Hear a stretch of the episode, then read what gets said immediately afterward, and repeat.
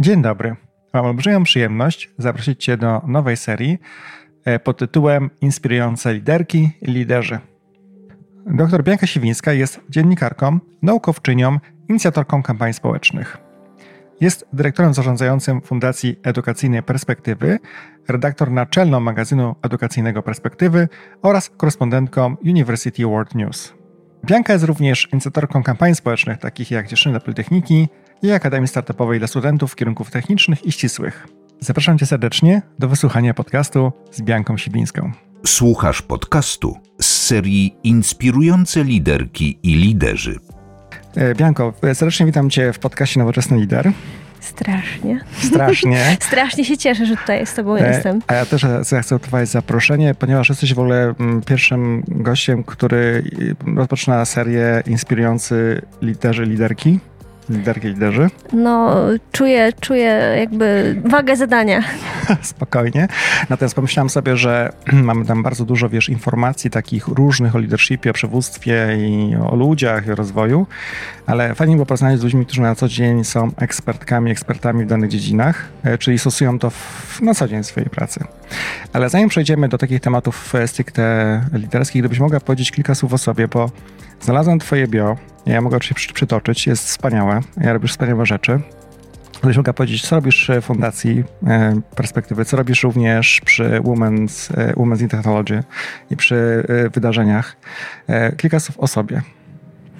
Ja zajmuję się obecnie najbardziej najmocniej kobietami w technologiach, ale moja ścieżka była taka dosyć zmienna i mm, zajmowałam się redagowaniem pisma. e, Stworzyłam też ścieżkę naukową w swoim życiu, e, także moim tematem takim e, bardzo ważnym przez wiele lat była, było umiędzynarodowienie szkolnictwa wyższego, e, czyli taka refleksja nad tym, jak, e, jak się nauka otwiera na świat, e, czego to wymaga od instytucji, od ludzi, e, co to może wspomóc.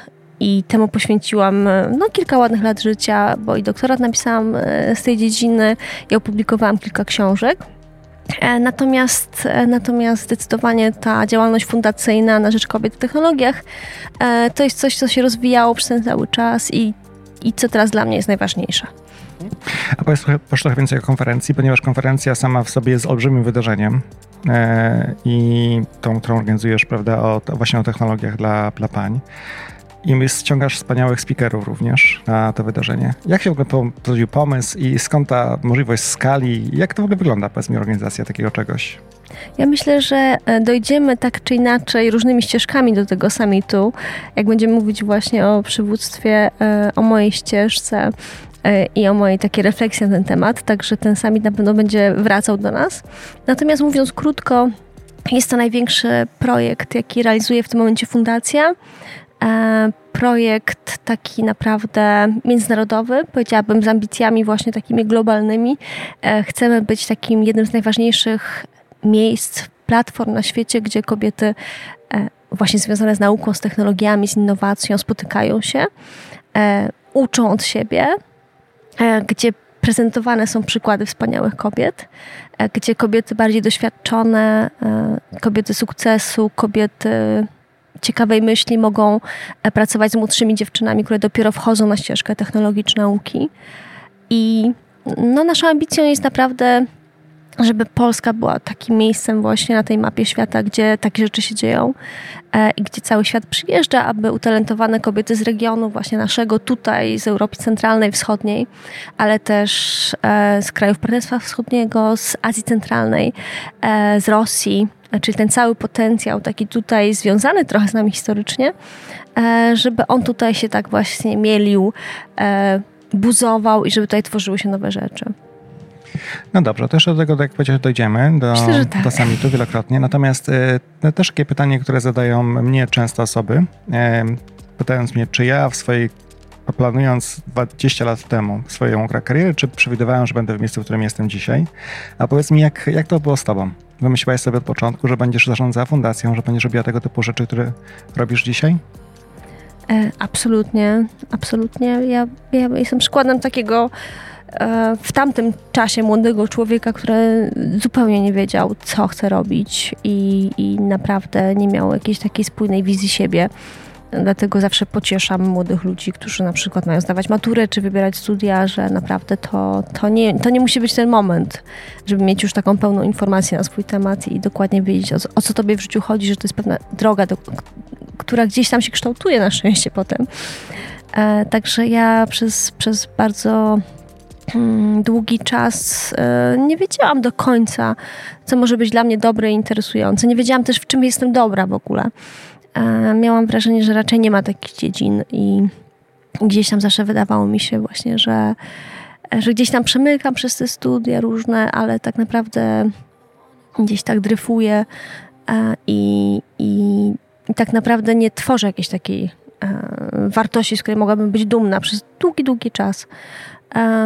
Też byłam zawsze osobą, która bardzo była taka wstydliwa, skromna, zamknięta w sobie, co też na pewno jakiegoś takiej wizji bycia liderem w przyszłości na pewno nie zapowiadało, ani nie, no nie było to zupełnie spójne.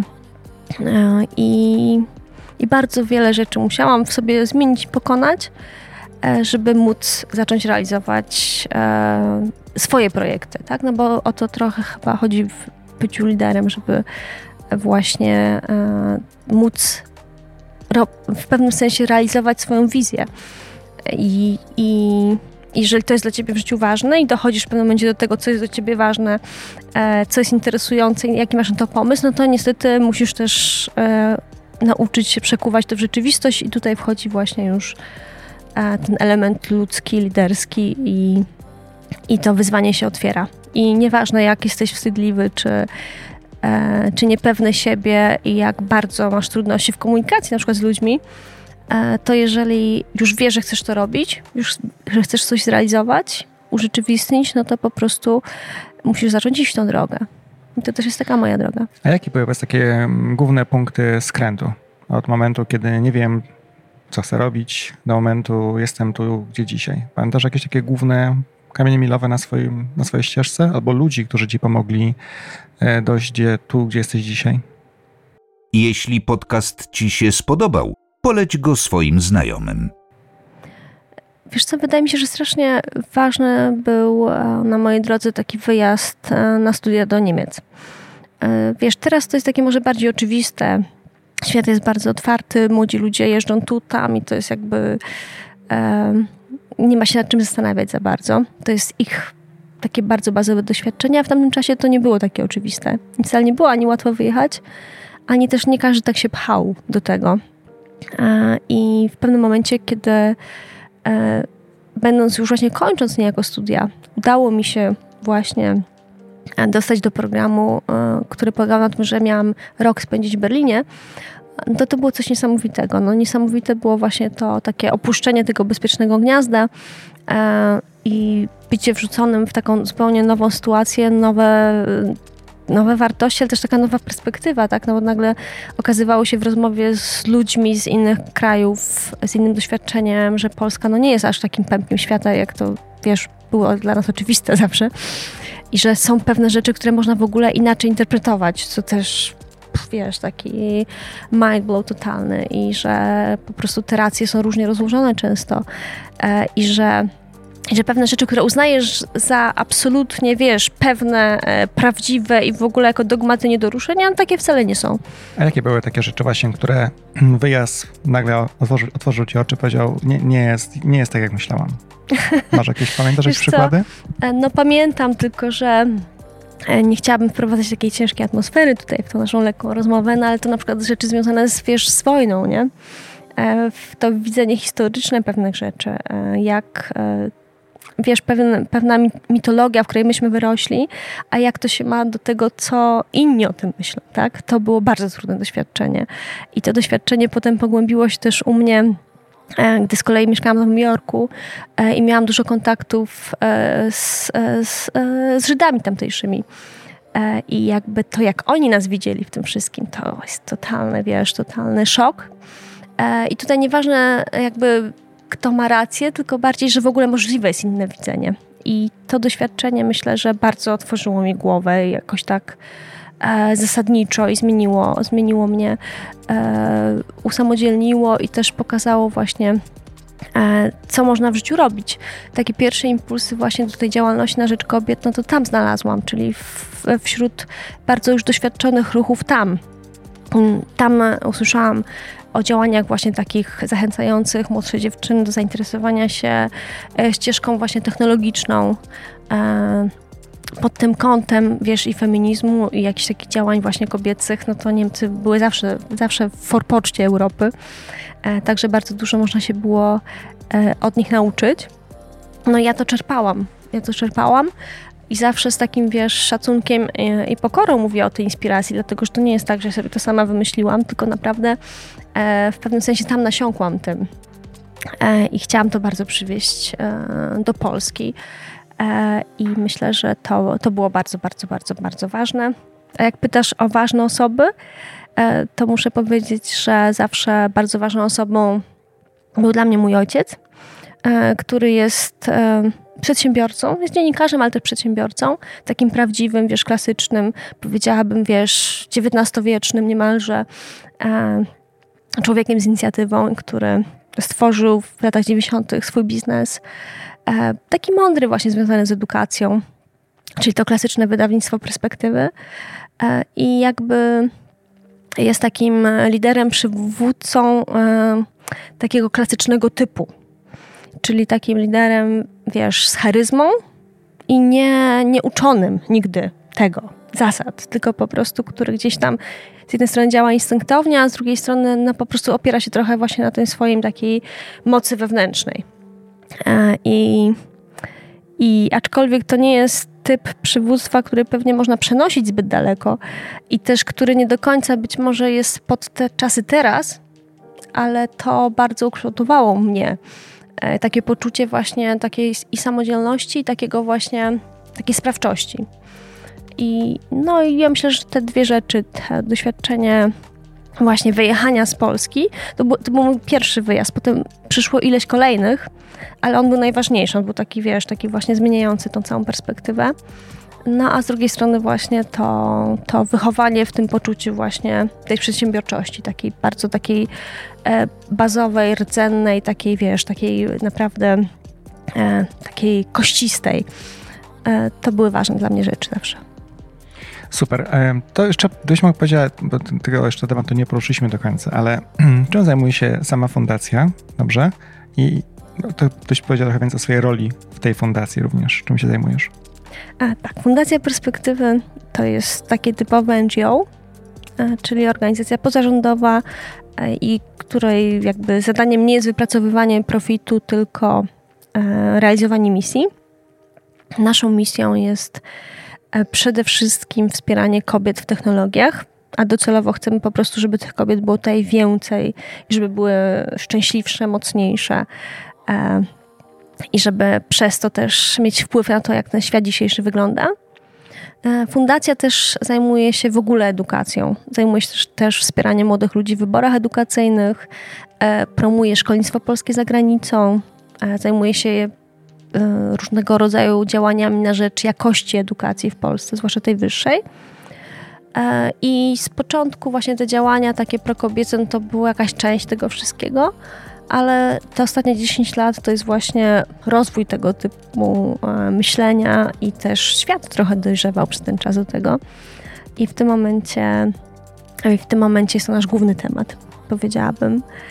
E, I, I taki temat bardzo wdzięczny bardzo ważny, ale też wdzięczny w tym sensie, że, e, że on daje bardzo dużo siły, on daje taką satysfakcję, bo tak jak zaczynałam to 10 lat temu, E, to, to to był pewien margines, pewna nowa rzecz, jakaś taka w ogóle nie do końca jeszcze e, osadzona w naszych umysłach i zawsze to budziło takie zdziwienie, że dlaczego do dziewczyny na Politechniki i to było takie dziwne, a teraz no, jest to pewien mainstream.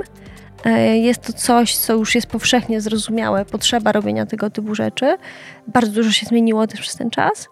E, no i jakby tak to nasze myślenie, powiedzmy, które miało charakter awangardowy, no to teraz właśnie stało się takim korem w ogóle. I to jest przyjemnie na tyle długo prowadzić jakieś działanie, żeby móc taki zwrot akcji zobaczyć, wiesz? To jest duża satysfakcja. No i fundacja tym się właśnie zajmuje, żeby na różne sposoby, różnymi projektami, różnymi formami, różnym podejściem też, używając najróżniejszych narzędzi, żeby właśnie doprowadzać do tego, żeby te kobiety umacniały się w polu nauki, technologii, innowacji. Ja Ci osobiście też bardzo dziękuję, no bo a, po pierwsze jako oczywiście osoba, która wspiera różnorodność, ale po drugie jako szef firmy technologicznej, której bardzo zawsze mamy niedosyt kobiet, w szczególności na wyższych stanowiskach, także w pełni kibicuję i wspieram. Ja też zadam Ci, Bianko, pytanie, bo pewnie miałaś pewnie może wybór, albo zastanawiałaś się e, fundacja, czy normalna firma. Fundacja, czy może pójście do firmy jakiejś innej. Miałaś takie rozterki, czy takie zastanawiałaś się nad tym, czy po prostu nienormalny biznes, nie pójść do korporacji, a przy okazji realizować się społecznie? To jest może dziwne, ale nigdy mi to do głowy w ogóle nie przyszło, żeby iść do korporacji. E, z takiego powodu, że jak skończyłam te studia, no to te działania bardzo mnie wciągnęły już od razu. I, i jakby to szło taką swoją logiką. E, być może, wiesz, być może byłoby to cenne, żeby pójść najpierw gdzieś indziej, zobaczyć jak to się gdzieś robi. Natomiast no ileś takich doświadczeń e, quasi zawodowych miałam w większych mm, jednostkach e, i jakby wiedziałam, że to nie do końca jest też dla mnie. Tak jak Ci mówiłam o tym takim doświadczeniu mm, bycia w rodzinie, która jest taka właśnie bardzo przedsiębiorcza z krwi i kości, no to też powodowało, że zawsze mi się wydawało, że ja muszę mieć coś własnego po prostu że, że nie do końca się sprawdza w innym układzie. Choć teraz, jak myślę z perspektywy czasu, to trochę mi brakuje tego doświadczenia, wiesz, że chętnie, jakbym teraz miała cofnąć w czasie, być może bym sobie taki rok, wiesz, czy dwa lata gdzieś, gdzieś pozwoliła pobyć i, i nauczyć się czegoś takiego, też tą perspektywę trochę zmienić. No ale wtedy konkretnie y, porwały mnie te działania, no i one cały czas nabierały jakby takiego rozmachu.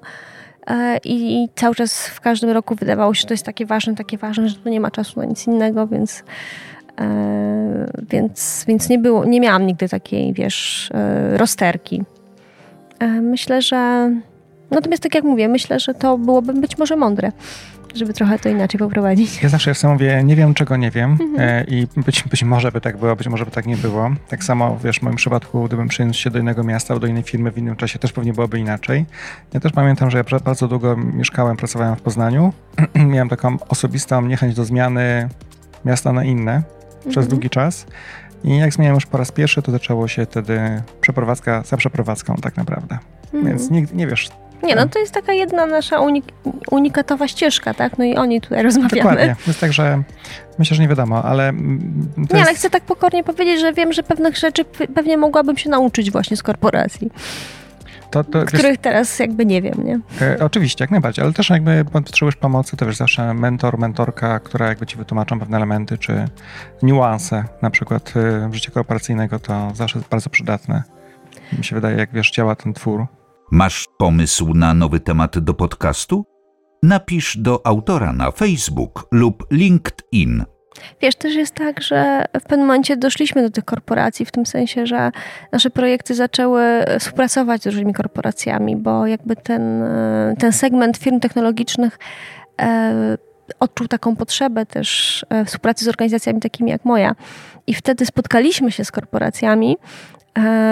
E, zaczęliśmy się poznawać właśnie, z, wiesz, to z obu stron jest ciekawe doświadczenie, wydaje mi się, współpraca pomiędzy właśnie e, bardzo małym NGO-sem jednak, e, ale z bardzo takim silnym drive'em i taką, wiesz, wyraźną misją, e, a właśnie korporacją. Myślę, że to im się uczymy i zawsze musieliśmy się uczyć i te korporacje też musiały w pewnym sensie wziąć pod uwagę, że organizacja, z którą współpracują, to nie jest taka do końca e, ich, e, znaczy organizacja ich typu.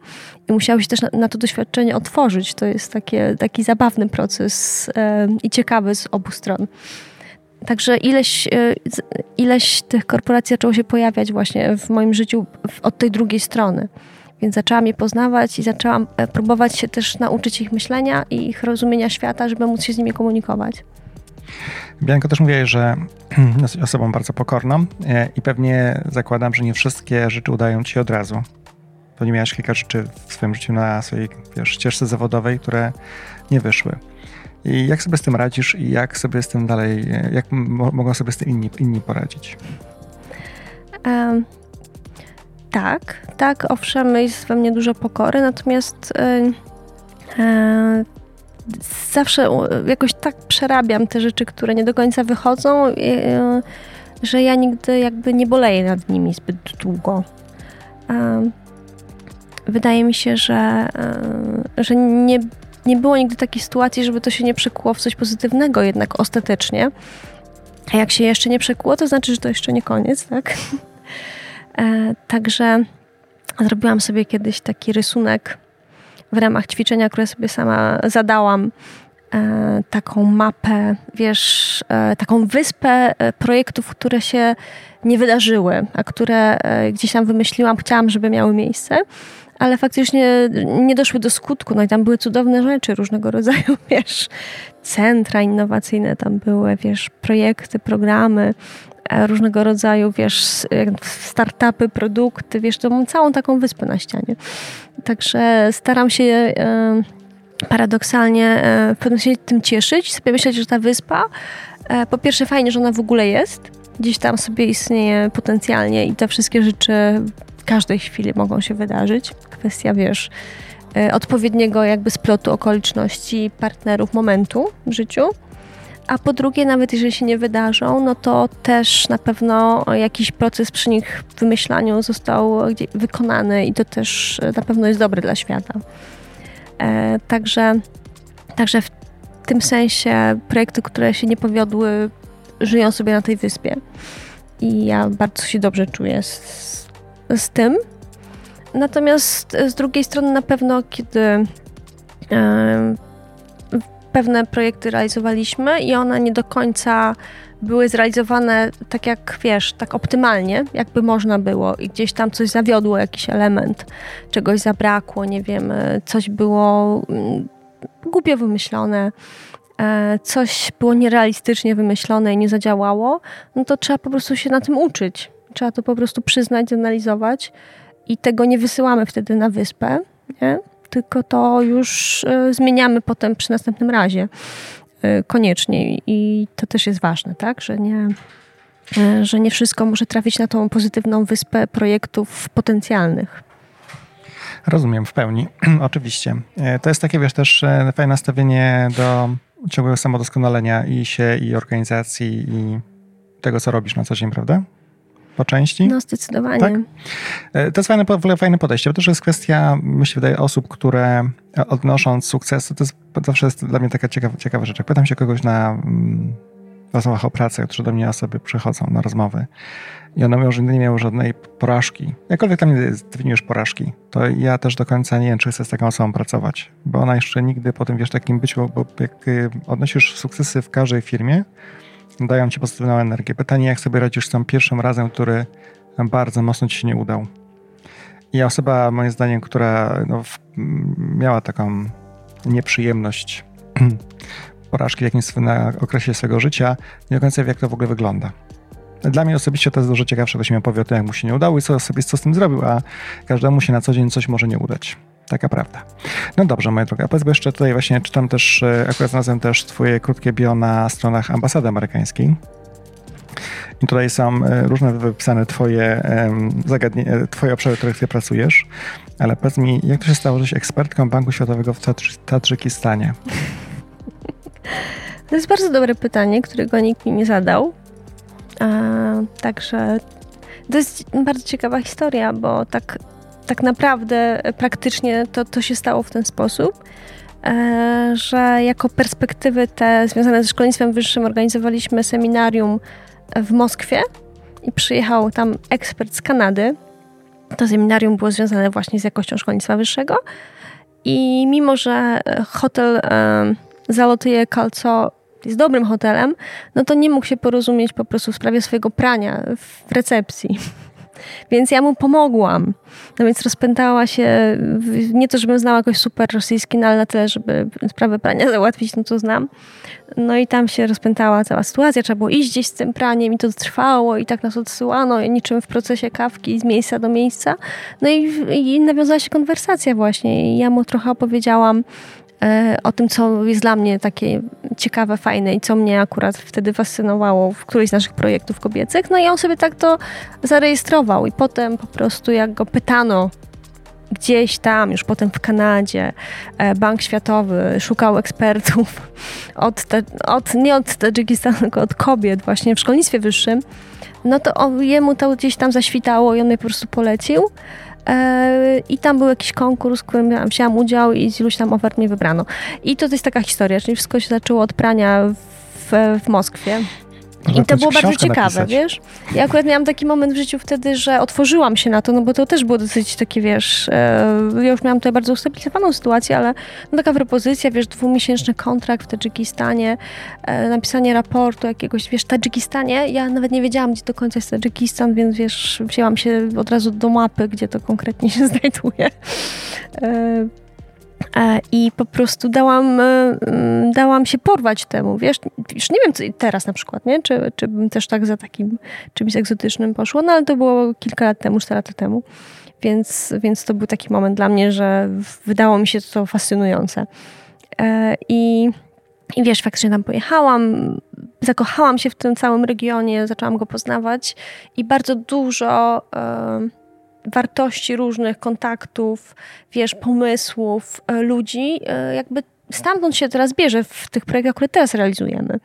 Także naprawdę czasami e, takie właśnie drobne rzeczy prowadzą do niesamowitych historii, które zmieniają też wiesz, życia ludzi całych i w ogóle cudownie. I teraz perspektywy specjalizują się w Azji Centralnej i w tych kobietach właśnie technologicznych, naukowych stamtąd. Także Także to widzisz, takie pytanie niby niewinne, ale no, strasznie to stało się ważne, wiesz? W tym wszystkim, co robimy. Ja, ja, to, to, dokładnie, wiesz, wiesz, to jest też taka kwestia twojej otwartości na pewne rzeczy, że jak jest otwarta, to się różne rzeczy wydarzają w życiu, prawda? Tak naprawdę. No dobrze, jeszcze moja droga, powiedz mi, jak czuła, czułaś się jako mm, osoba nominowana, bo w tym roku nie wygrałaś e, w konkursie Warszawianka roku 2019, czyli poprzednim roku, przepraszam. E, nie, no strasznie fajnie. Sam głosowałem. A dziękuję bardzo. E, wiesz co, to jest w ogóle bardzo e, dobry konkurs, tak? To jest też ważne, bo konkursów różnych jest strasznie dużo, a ten jest taki naprawdę, że głosują mieszkańcy Warszawy, ale nie tylko Warszawy, spoza Warszawy też można przecież głosować e, i taki angażujący ludzi i taki z taką bardzo fajnie robioną e, promocją, bardzo fajne dziewczyny poznałam też te inne konominowane, e, także i naprawdę powiem ci, że ta gala końcowa, gdzie grał e, Sojka e, i, i, tak pięknie to wszystko zostało pokazane, te historie tych wszystkich nominowanych kobiet, zwłaszcza tych takich, tego starszego pokolenia, które miały, które są nazywane warszawiankami przemian, wiesz, taki, taki grubszy kaliber jeszcze tych warszawianek i, i jakby taka możliwość otarcia się o to, no to to jest no to jest strasznie fajne, strasznie się poczułam naprawdę doceniona. E, e, I ten Sojka śpiewający wie, że żeby żyć, trzeba samego, wiesz, siebie dać też, nie? No to, to było, no to jest jedna z tych naprawdę fajnych e, rzeczy, które będę wspominać zawsze. Ta pewnie piosenki z tego filmu to była płyta Neopozytyw, z tego co mhm. pamiętam. krążek, y, bo byłaś może być może warszawianką roku 2019, ale widzę, że byłaś kobietą Mazowsza 2016. Znaczy moja historia tych różnych takich e, konkursów, w których e, czy nawet trudno powiedzieć, no, no okej, okay, to są zazwyczaj konkursy, jest dosyć długa, więc, e, więc tak, e, ja bardzo szanuję wszystkie te konkursy, bo on, ich celem jest przede wszystkim pokazywanie zazwyczaj kobiet, ale nie wszystkie są związane z kobietami, które, które coś wnoszą, więc to ma tą funkcję taką właśnie, wiesz, informacyjno-promocyjną. E, I bardzo fajnie, że jest tyle różnych organizacji, które, które zadają sobie trud, żeby to robić. E, ale też trzeba mieć trochę dystansu, no, po prostu. Ja się już troszeczkę przyznam śmiałam, bo powiedziałam, że byłam, byłam bizneswoman roku, potem właśnie kobietą Mazowsze, teraz warszawianką, mówię, że w następnym roku to chyba no Saska Kępa będzie, nie? No w sensie, śmiałem się, że Mazowsza jakby większa niż Warszawa, ale wiesz. Nie no, właśnie zauważyłam takie, wiesz, kurczenie się tego Obszarów. zasięgu i potem pomyślałam, to potem to już tylko ulica Lipska u niej pozostanie, nie? E, także tak, także tych wyróżnień jest sporo, natomiast e, też też, no mówię, trzeba mieć jakiś taki swój, swój. No my, my, też, my też w tym roku jako perspektywy daliśmy wyróżnienia dla e, naj, najlepszych ekspertek w zakresie cyberbezpieczeństwa. 20 takich znaleźliśmy. E, I też jakby miałam tą satysfakcję, że ja z kolei mogłam e, pokazać różne wspaniałe kobiety i, i jakby zapromować wiedzę o nich i teraz widzę na przykład, jak one zaczynają e, krążyć jako ekspertki w mediach, jak, e, jak są bardziej widoczne, jak ich firmy na przykład chwalą się nimi. Wcześniej im to do głowy na przykład niekoniecznie przyszło, że kogoś takiego mają u siebie. Mi się wydaje, że to, to wszystko służy temu, żeby budować pewną wiedzę o wartościach, o, o pewnej wartości też, która jest, nie? I, I w tym sensie to jest cenne.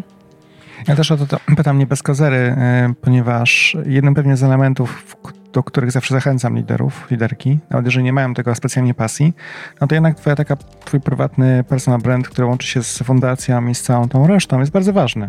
Bo pewnie jest ci później prościej dotrzeć do pewnych organizacji czy do firm, e, czy z nimi rozmawiać na jakieś konkretne tematy, będąc też rozpoznawalną osobą, do której, wiesz, dużo firm ma taki problem, pomogłoby, ale nie wiesz, czy to jest prawdziwe, czy to jest rzetelne.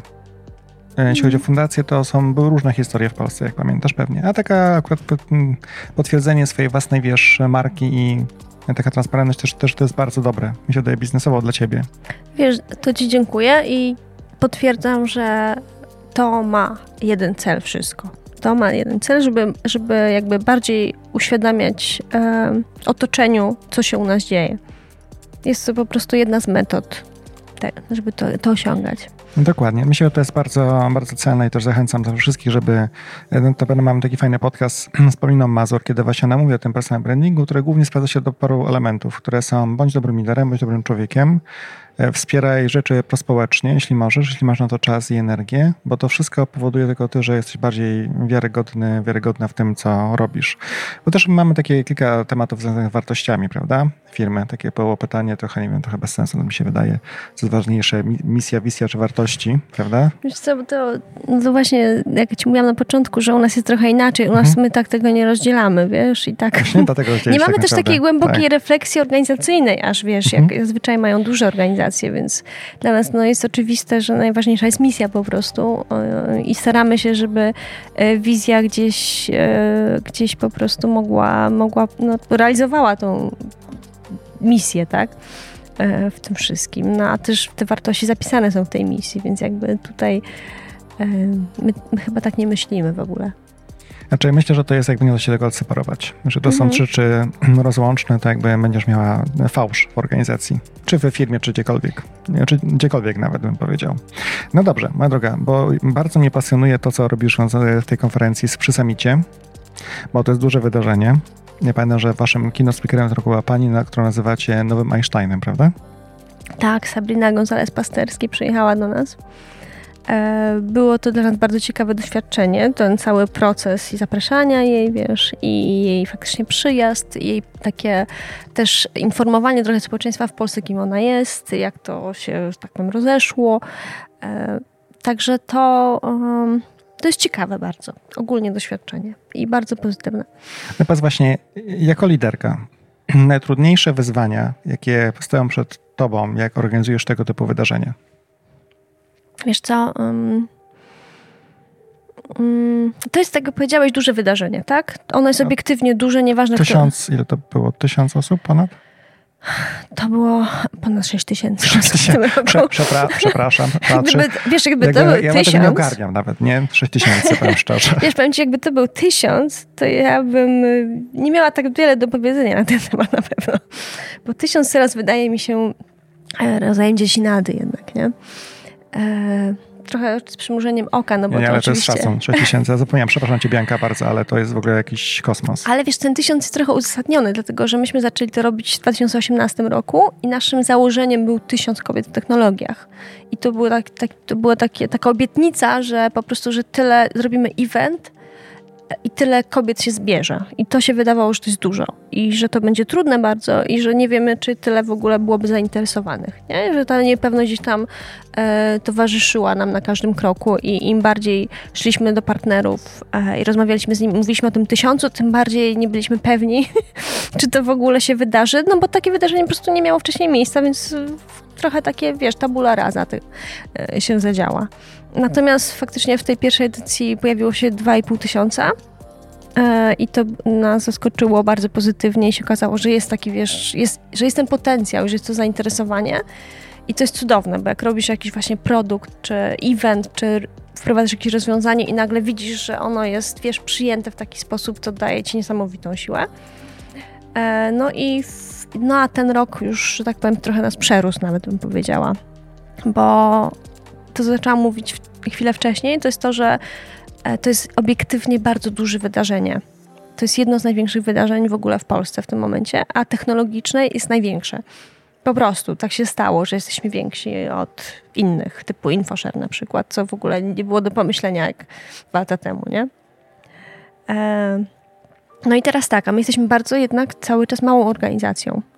E, I ten rozdźwięk pomiędzy tym właśnie wielkością tego eventu a, a, a nami no jest taki uderzający i bardzo dużo e, zakopujemy jakby swoim zaangażowaniem tego rozdźwięku, wiesz, tej przepaści. Ale to jest bardzo trudne i dlatego e, w te dwa lata osiągnęliśmy skalę 6 tysięcy osób. E, jesteśmy największym wydarzeniem w Europie w tym temacie i prawdopodobnie drugim na świecie. Po, po największym naszym, naszym benchmarku amerykańskim. No i, to, i wiesz, i nagle organizacja, która robiła bardzo porządne, bardzo stabilne, takie wiesz, powiedziałabym pozytywistyczne e, projekty e, z niedużą skalą, nagle robi coś takiego. No i to jest bardzo trudny moment. E, w, w, I to jest w ogóle obiektywnie bardzo, bardzo, bardzo dużym wyzwaniem i my się musimy zmienić. Jeżeli chcemy dalej to robić, no to tak naprawdę e, czekają nas w tym roku bardzo duże zmiany. A co się musi zmienić e, w organizacji, żebyście były poza być może oczywiście ilością osób w organizacji, tak? Ale co jeszcze potrzebujecie zmienić? E, to, o czym mówiliśmy na początku, że wiesz, że to, czego moglibyśmy się nauczyć od korporacji, no to właśnie taka lepsza organizacja, wiesz, te e, procesy, e, być może lepsze narzędzia analityczne.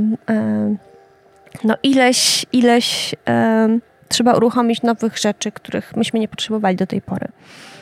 E, jako, że zdajemy sobie sprawę, że to jest bardzo ważne w tym momencie wydarzenie, że to jest wydarzenie, na które patrzy cały świat, e, że Polska jest z niego dumna, Warszawa jest z niego dumna. Nasi partnerzy po prostu uważają, że to jest jakiś e, jeden z kluczowych w ogóle rzeczy, które oni robią w tym momencie. Sprowadzają ze świata ludzi na to, że udało nam się zrobić wydarzenie, gdzie mieliśmy 150 mówców i mieliśmy 6 tysięcy osób z 52 krajów świata. E, to jest no, wielka odpowiedzialność w tym momencie. E, I to, no, I to wymaga od nas, żeby się bardzo szybko, bardzo dużo nauczyć, żeby móc podołać własnemu, jak ty mówisz, sukcesowi. Znasz inspirujących liderów? Zachęć ich do kontaktu z autorem. Być może kolejny podcast będzie poświęcony właśnie jednemu z nich. Znaczy ja, ja, wiesz, jedno z największych wydarzeń, które znam trochę od kuchni, czyli wiesz, jak znasz od kuchni, to jest ta konferencja beselowa właśnie, e, summit, który się odbywa na 1200 osób. I to jest już praca tego zespołu, który organizuje, to jest, jak już pewnie domyślasz się, dużo nieprzespanych nocy i bardzo dużo stresu i ciągłego, dopas ciągłego dopasowania się do zmieniającego się świata, bo ktoś się wysypie, ktoś nie może przyjechać. Ja wiesz, jak to wygląda przy konferencji, szczególnie tak dłużej. 6 tysięcy osób tak by jest to ja bardzo szanuję Szachmat. każdy event, który ma ponad, e, ponad kilkaset osób, dlatego że zauważyłam, że jest bardzo duży skok e, w trudności pomiędzy takim wydarzeniem, które jeszcze się mieści właściwie w każdej większej sali, a wydarzeniem, które ma już ponad tysiąc osób i gdzie nie mieści się już nigdzie prawie i że to zaczyna być problemem, gdzie w ogóle można to zrobić, jak to zrobić. E, I ten przeskok właśnie skalowy to jest ten pierwszy przeskok. Który ja właśnie doświadczyłam w 2018 roku, że nagle się okazało, że to, co ja wiem o, o organizowaniu wydarzeń, nie da się zastosować tutaj. No dobrze, a co ma takiego Bianka, e, że tobie jako Biance udaje się to zrobić? Um, na pewno Bianka jest bardzo zdeterminowaną osobą i bardzo taką, um, jakby to powiedzieć, no, planującą. Mm, ja, ja wiesz, ja jakby to powiedzieć, nie chcę tworzyć tutaj fałszywego wrażenia, że jestem y, aspergerowcem, ale mam taki pewien swój rys Aspergera mam taki po prostu, że widzę pewne rzeczy jako pewien schemat i wiem po prostu, co trzeba zrobić w pewnym punkcie, żeby osiągnąć pewien efekt. Ja to po prostu wyraźnie widzę i sobie nie wyobrażam, że można tego nie zrobić. Yy, I, I, te różne przeszkody i szumy dookoła nie mogą, nie mogą jakby yy, temu zapobiec. Yy, trudno mi jest opisać ten sposób myślenia, ale ja to po prostu widzę. Ja to widzę po prostu z wyprzedzeniem, jak jak pewna rzecz powinna się rozwijać. I jak zaczęliśmy robić sami w 2018 roku, ja wiedziałam, że to robimy wydarzenie, które będzie naprawdę duże w przyszłości i które trzeba od razu jakby zarysować na tą skalę przyszłą. Że to nie może być coś, co e, się rozwija, no niestety, bo byłoby to o wiele bardziej wygodne tak liniowo, tylko to się będzie rozwijało skokowo i że trzeba pewne już rozwiązania jakby planować na tą przyszłość. Także myślę, że taki pewien sposób, tak pewna, pewna struktura myślenia u mnie jest, której nie do końca jakby jeszcze, której nie, której nie do końca umiem ją opowiedzieć, tak? To jest, to jest to. Druga to jest y, determinacja i taka naprawdę chęć zrobienia czegoś. I trzecie to jest takie, to jak rozmawiam właśnie z ludźmi, to jest takie bardzo silne przekonanie, że to trzeba zrobić. I to przekonanie, że to jest na tyle ważne po prostu, że E, że ja się angażuję całym sercem i ludzie też się w to angażują, bo po prostu e, mm, jakby to powiedzieć, no jest to e, potrafię przekonywać ludzi, ale przekonuję w taki sposób właśnie mówiąc, jakie to jest dla mnie ważne. Nie wiem, tak bym sobie to zdefiniowała. Ja to pewnie musiałem zacząć od kuchni, jak będziesz działać kiedyś, wiesz? To ja wtedy powiem ci, co zobaczę. No to byłoby ciekawe, wiesz, bo trudno jest samemu sobie um, odpowiedzieć na to pytanie. Ja na przykład, to, to, to właśnie podałem kilkakrotnie jako przykład, e, nawet kwestia samego tych talentów, które się posiada, czy profilu przewodczego, który się posiada. Myśmy sobie z żoną moją zrobili takie, wiesz, testy, które ona mi zrobiła. Mhm. I tam w tym testach są cztery jakieś znowu obszary, które masz jako lider mocniejsze. I jestem wizjonerem, czyli to jak trochę ty widzę do przodu, jakby nie wiem dlaczego, nie, nie, nie wiem mhm. dlaczego miałoby się nie udać, jakby nie rozumiem. A ona jest, ona jest ma taki styl, który jest bardzo mocno oparty o dane i potrzebuje dużo pozbierać, zanim w ogóle pójść do przodu. Więc jakby jeśli kupujesz pralkę, jako upraszczając cały schemat, no to ja po prostu wybiorę taką najładniejszą, tam na więcej guzików i ma duży LCD wyświetlacz. A na sobie po prostu tabelkę, porówna wyniki, co która ona robi i tak dalej, nie? Mhm. Więc takich ludzi jak my chyba trzeba, żeby pchać do sprawy do przodu. Natomiast ja też podziwiam Cię za tą taką szczegółowość y, tych rzeczy, które robisz, bo ja z kolei, jeśli chodzi o szczegóły, to nie jestem najmocniejszy. Mam tą Wiesz wizję, co? ale to wszystko. Wiesz co, ja też na szczęście mam y, współpracowniczki znakomite, y, jak Asia Koper, Asia Lisiecka czy, czy Sandra, które po prostu są zupełnie inne niż ja. E, I na przykład Asia Koper, no to właśnie dokładnie jest ten typ, o którym ty mówisz, ten, co by sobie rozpisał tą pralkę, tak? E, czyli my wchodzimy w ciągły, w ciągły dialog, e, często nawet, że tak powiem, o podniesionej temperaturze jest ten dialog i ścieramy te nasze wizje. I myślę, że na samej wizji, mm, na samej wizji bardzo dużych, skomplikowanych rzeczy nie da się robić po prostu. No to, przy, to przyznaję teraz dopiero, nie? Mi się wydawało zawsze, że ten zapał to jest wszystko, ale to nie, to nie jest wszystko. I, I na zapale można zajechać w bardzo niebezpieczne miejsce też. Znaczy, to mi się bardzo podoba to, co powiedziałaś, taka świadomość twoja, że twój zespół jest różnorodny i na tym budujesz sukces tak naprawdę, prawda? Bo to polega na tym, że uzupełniacie się elementami, której każdy z was brakuje. Ale bez, myślę, że bez wizji, bez kogoś, kto pójdzie do przodu, no to cała reszta jakby zawsze będzie analizowała i sprawdzała pewne elementy, nie? Tak, ale właśnie to muszą być te dwie nogi. Dokładnie. E, ale też uważam, że dosyć daleko można na samej wizji zajechać, e, tylko no mówię, że wizja nie wytrzymuje pewnego stopnia e, jakby skomplikowania też. Oczywiście. No też jest kwestia oczywiście, wiesz, czasu i różnych innych talentów, ale to już można na inny temat. Kończąc powolutku, bo ja nie wiem, czy zdajesz sobie sprawę, ale już jest 45 minut. Faktycznie, no widzisz, tak jak mówiłeś, że nawet nie, się nie obejrzę, a ty będziesz już tak. chciał kończyć, ja nie będę chciała wcale kończyć. Tak, bo w każdym, bo w każdym, tak powiem, podcaście zawsze e, nadmieniam, że jak ktoś słyszy 45 minut czy do godziny, to myślę sobie, w życiu nie mam tyle do powiedzenia. I tylko raz mi się zdarzyło w życiu, że faktycznie mi gość, e, no był mało komunikatywny. Chociaż mm. ogólnie na co dzień jest bardzo, ale tego dnia było wyjątkowo mało i ciężko było temat sklecić. Czy masz jakąś ostatnią rzecz, którą chciałabyś się podzielić przed zakończeniem? A czym ja bym się chciała podzielić przed zakończeniem? Mhm. A, no dla mnie na przykład ciekawe jest, że robisz te podcasty w ogóle i to mnie też zainteresowało chciałabym zrozumieć, co tobą kieruje e, przy tym. Co, ja, ja kiedyś myślałem sobie, że będę miał taką przyjemność dzielenia się wiedzą swoją i swoich gości e, z różnymi osobami, totalnie społecznie, no bo my mamy to szczęście, że w korporacjach nauczono nas wielu rzeczy, wiesz, uświadomiono nas, przeszkolono, e, skołczowano, zmentorowano i tak dalej, ale tak na między Bogiem a prawdą to najwięcej się od was uczę, jak z wami rozmawiam. To jest dla mnie taki quality taki... time. Czyli to jest taka twoja indywidualna akademia, gdzie możesz zadać każde pytanie, które cię interesuje. To jest dobry pomysł w ogóle tak mhm. naprawdę, wiesz? I też wiem, że ludziom się bardzo podobają. E, nie każdy podcast oczywiście trafia do każdego tak samo, ale bardzo dużo naszych słuchaczy w ogóle jest bardzo, czy słuchaczek jest bardzo młodych, się okazuje. Mają tam, wiesz, 22 lata. Mi się wydawało, że my celujemy raczej osoby trochę starsze. E, natomiast e, dla mnie to jest, że jak ja spędzam z kimś taką godzinę jak dzisiaj z tobą, to po pierwsze się trochę o tobie musiałem przygotować, żeby trochę ciebie poznać lepiej przed tym spotkaniem, a po drugie jakby zadając pytania sam się bardzo dużo uczę. Mhm. Nie? Wiesz co, to mi jakby przywodzi na myśl taką ostatnią refleksję, że mamy w sumie początek roku. E, tak trochę trywializując różne postanowienia noworoczne, staramy się realizować, sformułować przynajmniej E, ja to widzę na przykład na mojej jodze, gdzie nagle trudno się dostać na zajęcia, nie? bo wszyscy ruszyli po świętach. E, czekam, czekam, aż to właśnie przeminie. E, natomiast właśnie jeżeli mówimy o przywództwie i byciu liderem, no to myślę, że strasznie ważne jest, żeby jednak mieć, mieć, mieć, mieć to poczucie, że, że bardzo dużo, dużo jakby musisz się jeszcze nauczyć. Bardzo dużo nie wiesz.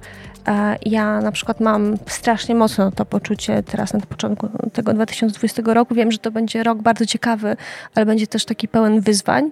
Te zmiany, o których mówiłam, e, które, e, które no gdzieś tam trzeba będzie wdrożyć. I ja mam takie właśnie poczucie, że potrzebuję mentorów, potrzebuję wiedzy, wiesz, stricte wiedzy. To nie jest tak, że, że ja ją mam, bo ją zdobyłam w boju, tylko po prostu jeszcze bardzo wiele rzeczy muszę się konkretnie nauczyć, douczyć, dokształcić, e, dosłuchać, doczytać.